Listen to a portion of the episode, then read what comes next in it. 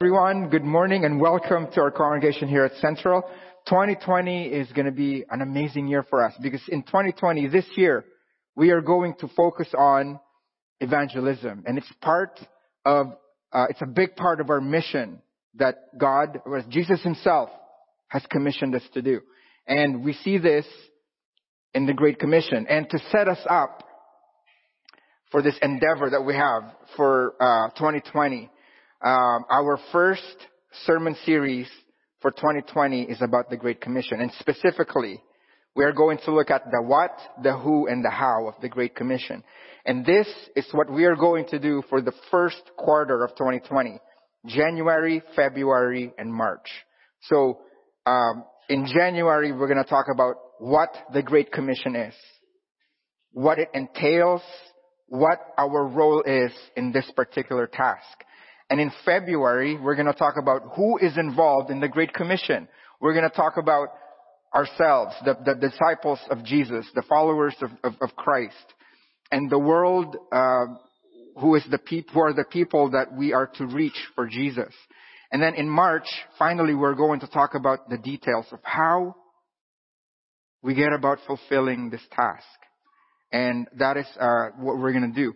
And what I want to do now is this. What I want to do is do a recap of what we did last week. Because it is important for us to be on the same page on what the Great Commission is. Because evangelism is not something that one or two or three or a family or two families or a certain group of people in the church do. It is what the church does. This is who we are in Jesus. We are the fishers of men. We are the ones who go out and make disciples. So to that end, we're going to look at Matthew 28, 18 to 20 briefly here in a few minutes. Just recap what we learned about what the Great Commission is. So we call this the Great Commission, Matthew 28, 18 to 20, because in this particular passage, Jesus himself, before he rose up to the heavens, commissioned us or instructed us or commanded us to do this one simple thing. And I love the way he said it. He said, make disciples. That is the command. Make disciples. That is our mission. And in this particular uh, passage, he tells us how to make disciples. I, I love I love Jesus because he tells us what to do and it tells us how to do it. He says, first go. And again, it has this connotation that we are to actively pursue this endeavor. It's not something that we wait around doing until things are perfect. Right? It's, it's, we do it today. We do it now. Go. It is ready. We need to have a proactive stance in this. And then he says, baptize. And this, what we talked about last week, is the culmination of what we call evangelism. I know it's all semantics, it's all discipleship, but I think it's important we make the distinction because the world today knows evangelism and discipleship. So baptizing is this, is this, is, is the culmination of what we call evangelism. And evangelism is literally declaring or proclaiming the good news of Jesus. And when we, as the people of God, proclaim the good news of Jesus, we cause people to believe and have faith in Jesus. We cause people to um, confess Him as, as, as Lord and Savior. It causes them to repent of their sinful ways and to turn and to look unto Jesus. And then it causes them to be baptized into Christ in the name of the Father and the Son and the Holy Spirit. Okay? But that's not the end of discipleship. In fact, that is the start. From that moment on, that individual who just got baptized grows into Christ, becomes more and more like Jesus. And how does Jesus envision for this to happen? He says, after that, we teach them. We teach them to obey everything that He has commanded us. And that doesn't happen overnight. This is something that we do as we go we teach them. And again, the distinction. It's not just teaching people what Jesus commanded us. Because if that's the command, it's easy. We just make booklets and have people read it. Right? The, the, the, what Jesus says is teach them to obey everything that I have commanded you. So we need to tell them what it is that they need to, to, to, to do, and then we need to show it to them. We need to train one another, equip one another uh, uh, be examples to one another on how to do it. That is how we teach one another to obey what Jesus is us. Now here it is. That being said, we just defined what the Great Commission is. It is important for us to know that, again, because we need to do this as a congregation. And I say that because um, there is an American polling agency in the U.S. Uh, in, in the U.S. called Barna, and what they did in October 2017 is they made a poll.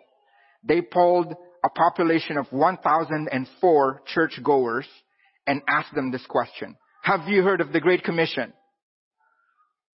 That was just in 2017. Have you heard of the Great Commission? And the results were astounding. These are the results right here. See the big part right here? Right? I don't know if you can see my, uh, my cursor there, but more than 50%, more than half, 51% of respondents said, no, we have not heard of the Great Commission. We have not heard of my purpose in Jesus. And 6% of them said, well, I'm not sure. And a quarter of the people said, yeah, I've heard about it, but I'm not sure what it meant. And only 17%, see the red part, only 17% of the respondents said, yeah, I, I, I've heard of it and I know exactly what it is. And I want our congregation to be part of that 17%. I want us to know what the Great Commission is and I want us to know what our part is in that particular task. Okay? So now that we've defined, we defined it last week, this morning I want us to actually set out to do it. Because there's one thing to know it, there's another thing to do it.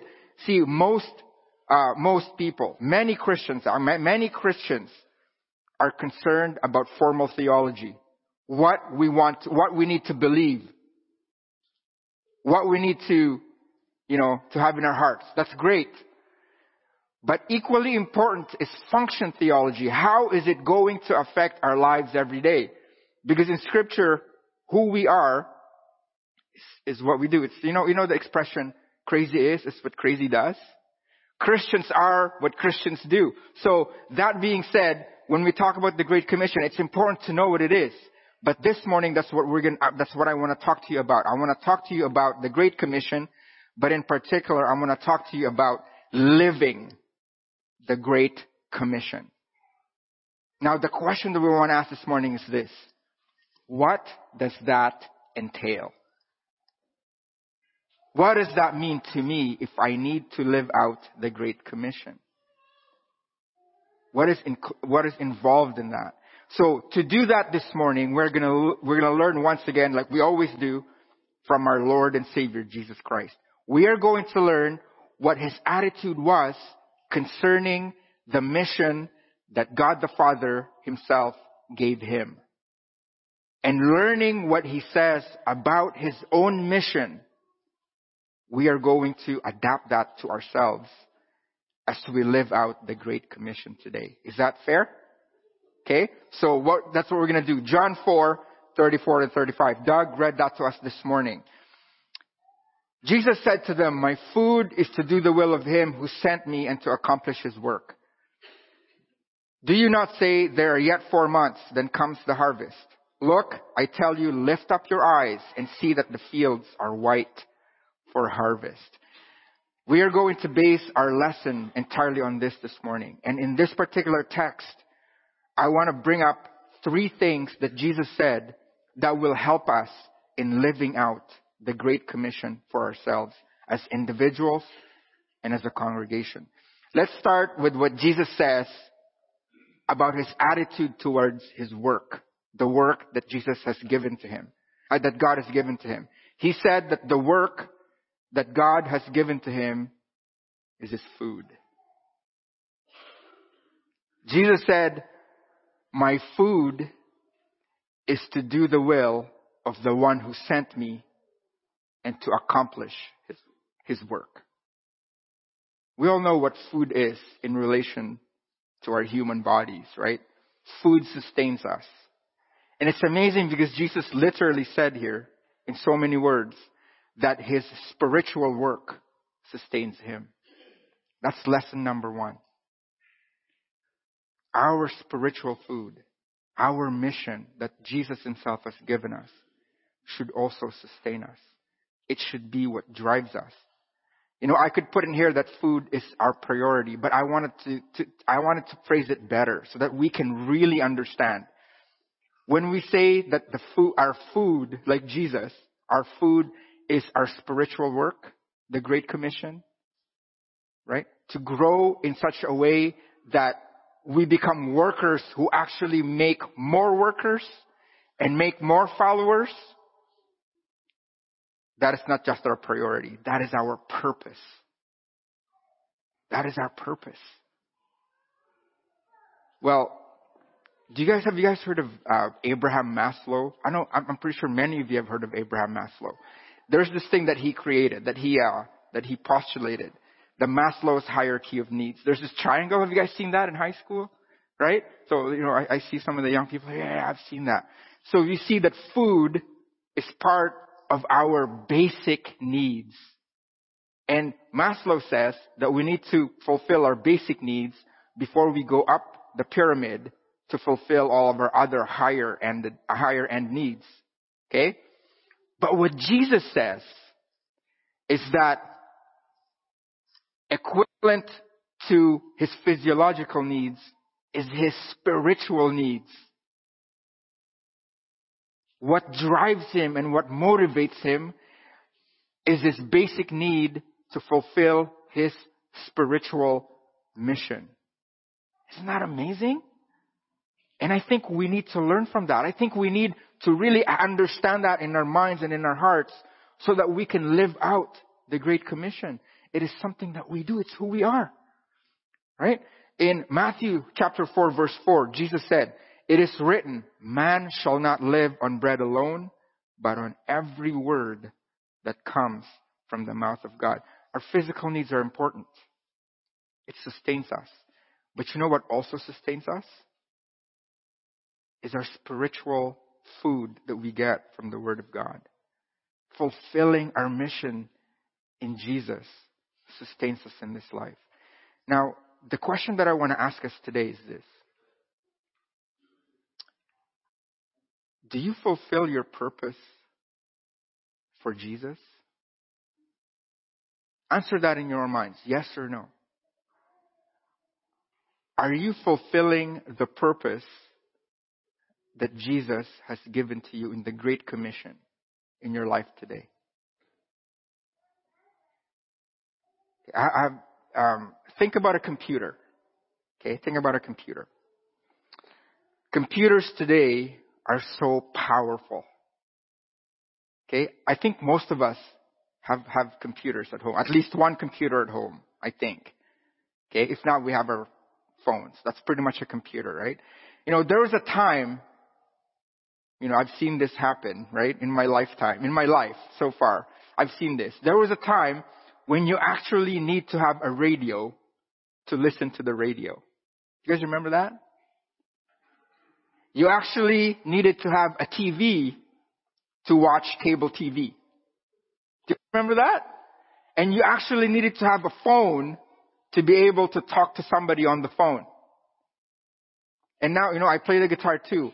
And you actually need to have like, like, you know, one of those tuners to be able to tune your guitar. But now, because you have a computer, you don't need any of those. Because your computer does all of that.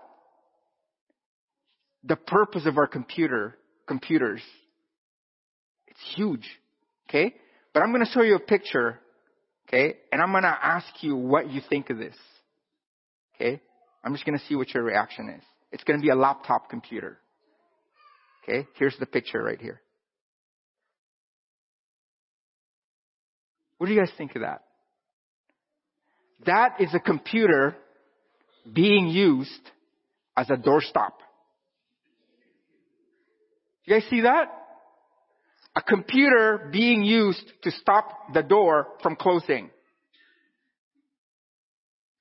You're probably thinking, well, there's something wrong with that. There is. Either the computer has failed to function properly so it does not, it's no longer able to fulfill its purpose and has now become, I guess, a really expensive doorstop. Or the person who owns this computer does not know how to use a computer. Does not know the function of a computer. It is the same thing for us as Christians. You know, we are the salt and the light of the world. We, we remember that because we re- remember uh, in 2018, 2019, we talked about the fundamentals that we build upon so that we can grow. That's what we did in 2019. And we continue that in our, in our series in 2020, right? As we look into evangelism. When we do not fulfill our purpose, what are we doing? Jesus said this, when we do not fulfill our purpose. Matthew 5 verse 13. You are the salt of the earth, but if salt has lost its taste, if when salt has failed to fulfill its purpose, how shall its saltiness be restored? It is no longer good for anything except to be thrown out and trampled under people's feet. We are the salt and the light of the earth. By virtue of what we do as our mission for Jesus, to go out and to tell people about Jesus, we brighten this whole world. But if we are not doing that, what are we doing? And I say that to, to all of us because I want to challenge us. I don't want to just have a, I don't want to be part of the 51% or the 25% or the 6% who do not know, who know but not really sure what the Great Commission is. We want to be part of that 17% who know and who understand. We need this for ourselves. And I love the first Peter 2 verse 9 because in here, Peter tells us what we do. You are a chosen people, a royal priesthood, a holy nation, God's special possession. Let's stop there for a sec. This is who we are. I'm not sure if you can see this. This is who we are. We are a chosen people, a royal priesthood. We are priests. If you're a Christian, you are a priest. You, you don't need to go to a priest to pray for God and to ask for forgiveness. We can do that ourselves. We can go directly to God. That's why we're the royal priesthood. We're a holy nation. We're God's special possession. But Peter did not stop there. Remember, crazy is what crazy does. Christians are what Christians do. This is who we are because we have a purpose so that you may declare the praises of Him who called you out of darkness into His wonderful light. Living out the Great Commission. Evangelism is declaring the praises of Jesus who called us out of darkness into His wonderful light. That is what we do. But now Jesus in our text goes on to say, you know what? This is your, our purpose, but this is also urgent. Okay? In verse 35, Jesus says, do you not say there are yet four months, then comes the harvest? You know, in life, there are things that you can't speed up. You know what I'm talking about, right? There's just, you just have to wait for some things to happen. You know, as, as a father, this is big in my mind right now. I have, I'm a father of little children. I remember when Jacob was born, I wanted to hurry up his growth. That it's not, you know, you know what I'm talking about. Like American Christian are sitting here. It's because when the, when the child cries, you don't know what's going on with them. Okay, what's wrong, buddy? What's wrong? What is wrong? Just tell me and I'll do it. You don't know because he, they can't talk. So, and, and Linda and I, you know, I hoped he would just speak. And sometimes I, I hope that, that my boy would just walk because I, I don't want to carry him all the time anymore. I'm, I'm not strong. Like my arms get weak. And when I'm eating, I want to eat with my two of my hands. I want him to eat by himself. I want him, Dad, I'm hungry. Can I just make something? Like I want him to do that. You know, I don't want him to, oh, come on, do I know? I want him to grow up quick. But you know, it doesn't work that way. Time is going to make that happen. They're going to grow on their own time.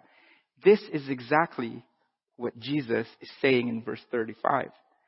Back then, there was an expression harvest happens when harvest happens. Back then, in the time of Jesus, It takes four months from the, it took four months from the time that the seeds were sowed or planted up until the time that it's ready to be harvested. People will just have to wait. Harvest happens when harvest happens. That is true with physical harvest. But listen to what Jesus says. That may be true, but spiritual harvest is different. He says, look, I tell you, lift up your eyes and see that the fields are already ready for harvest. You don't have to wait four months. There's no period of waiting needed. It's ready for you now. It's ready for us harvesters to harvest the field. It is ready. And I love how Jesus used the word harvest and that it's ready. It has this idea that, oh, this sense of urgency to it. People are out there waiting to hear about Jesus. Most of them do not know about it. Like I didn't know that I needed Jesus. It is up to us to tell them about it. It is up to us. There is a great need out there. And to highlight some of that, let's see what Paul says in Romans. Romans 10, 13 to 15. Everyone who calls on the name of the Lord will be saved. How then can they call on the one they have not believed in? And how can they believe in the one of whom they have not heard? And how can they hear without someone preaching to them? And how can anyone preach unless they are sent? Jesus tells us, go. And In effect, He is sending us out there. Go. People need us out there. People need to hear the message of the gospel. And then Jesus says in Matthew 9, 37 to 38, then he said to his disciples, the harvest is plentiful, but the workers are few. Ask the Lord of the harvest, therefore, to send out workers into his harvest field. And the one that I want to show you here is John 20, 21. As the Father has sent me, I am sending you. So those three verses that we just saw can be summed up in so many ways. The harvest is plentiful. The harvest is ready. It's waiting for us out there. And Jesus is sending us to reap the harvest. You know, do you know how many people there are on this planet? Yeah, seven billion. Okay, somebody's really smart. Kenneth. Kenneth is pretty cool. I had to research this myself. I didn't know this off the top of my head. Seven billion people on this planet. Each and every one of them need Jesus. And it's not going to stop at seven billion. It's going to keep increasing. Because every second, you know how many people die? Two people die. And every second, four babies are born. It continues. You know, Jesus has a plan for winning people over to Him. There's a lot of ways in which He does that, but a major way that He does that is us telling people about Him. If we do not do it, I have a question for you that I want you to answer in your own heads. Does Jesus have a plan B? Who knows? But the fact remains is we are part, are a major part of his plan to tell people. You know, the majority of the people in the world, not the majority, a third of the seven billion, according to gospel advocacy groups, have not heard of the gospel message a third of the people in the world have not heard the gospel message. I know this is like big things. We're just only one congregation and we're just, you know, if you think about it as individuals, it's tougher. But I want us to take the, that information and relate it to ourselves. How many in our circles, in our social circles, have not heard of the gospel message? How many of them have not heard it from us? How many of them have not seen it from our actions? How many of our family, friends, coworkers, classmates, neighbors acquaintances have not heard or seen the gospel in ourselves. You can do something. We all can do something. And I love that Jesus tells us exactly what we can do. The last thing that I wanted to look at really quickly here is this. Jesus says that we can do this. We can lift up our eyes and see. I love this. I love how he worded it. Lift up your eyes and see. Right? Because it has this sense of initiative that we actually do it actively. Not because, well, I have to or I was told. Right? I want to do it. I want to lift up my eyes and see. Because our, our tendency is to look just in ourselves. We do not look beyond ourselves.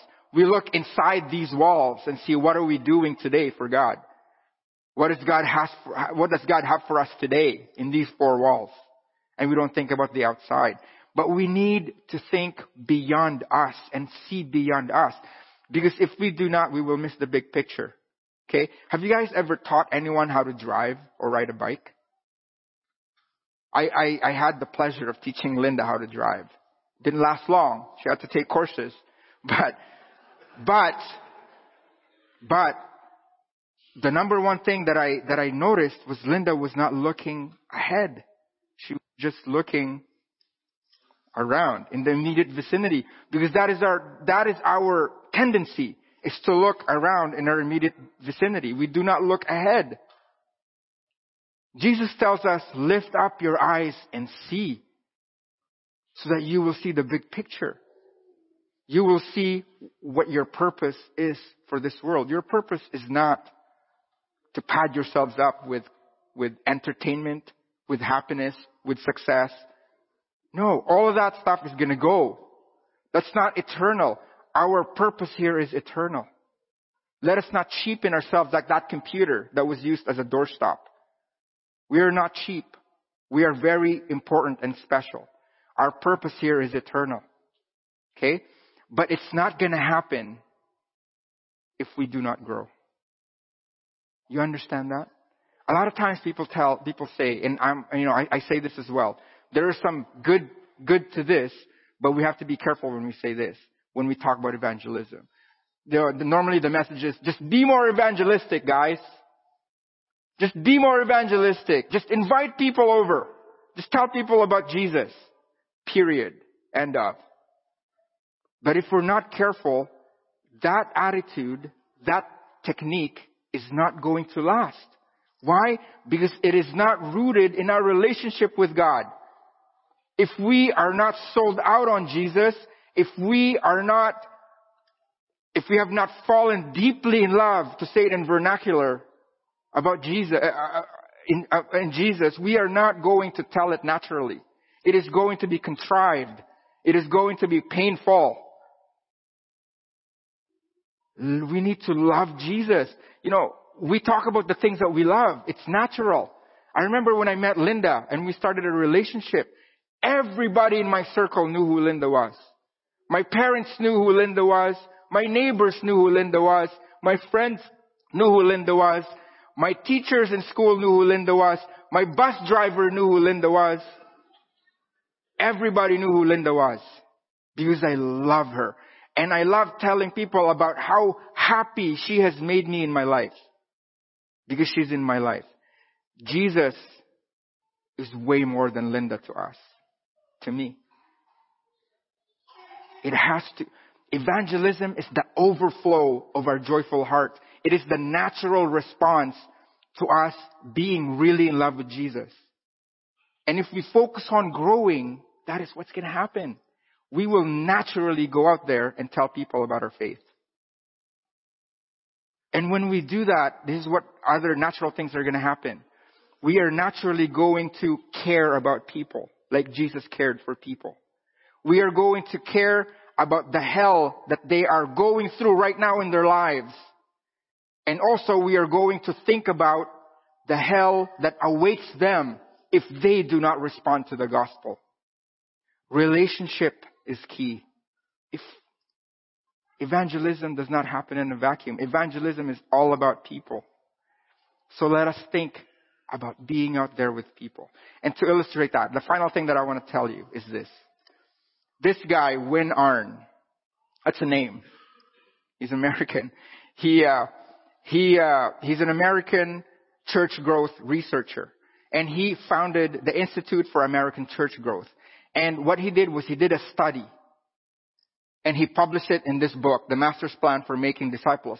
It's about 40 years old. It's old. The study is old. But I believe, hand on heart, that it still is very applicable today. It still has merit today. In the study, he talked to 10,000 churchgoers. And he asked this one question. What or who was responsible for your coming to church um, and coming to Christ? They have many answers. But Mr. Arn, what he did was he tabulated them with percentages. And here, here's what he found. People said, well, I had a special need. 1%. 2% said, well, I walked into this congregation, so I'm here. 6% of them said, well, I like the minister. 1% of them, well, I was, I just visited and I liked it. 5% of them said, well, I like the Sunday school. It's good. 1% of them said, well, there's a special event, like a grow weekend or something, you know? There's a special event. And then 2% of them said, well, there's a church program, like the Friends Speak or, or, or, or the other programs that we have. But you know, the biggest thing that they said was this. A friend or a relative invited me, or a friend or a relative encouraged me. I saw it in them and they shared it with me. We can all do this. You know, in, in, in, in, in, in, uh, in our, uh, future discussions, in future lessons, we're going to talk about what evangelism entails. But today it would suffice for us to understand that this is something that we can all do. Is share our story with other people. So, our song of invitation this morning is called Rescue the Perishing. I just want to, I just want to read the first few lines so that it will uh, focus our, our, our, minds on the song so that we'll encourage us to go and make disciples of nations.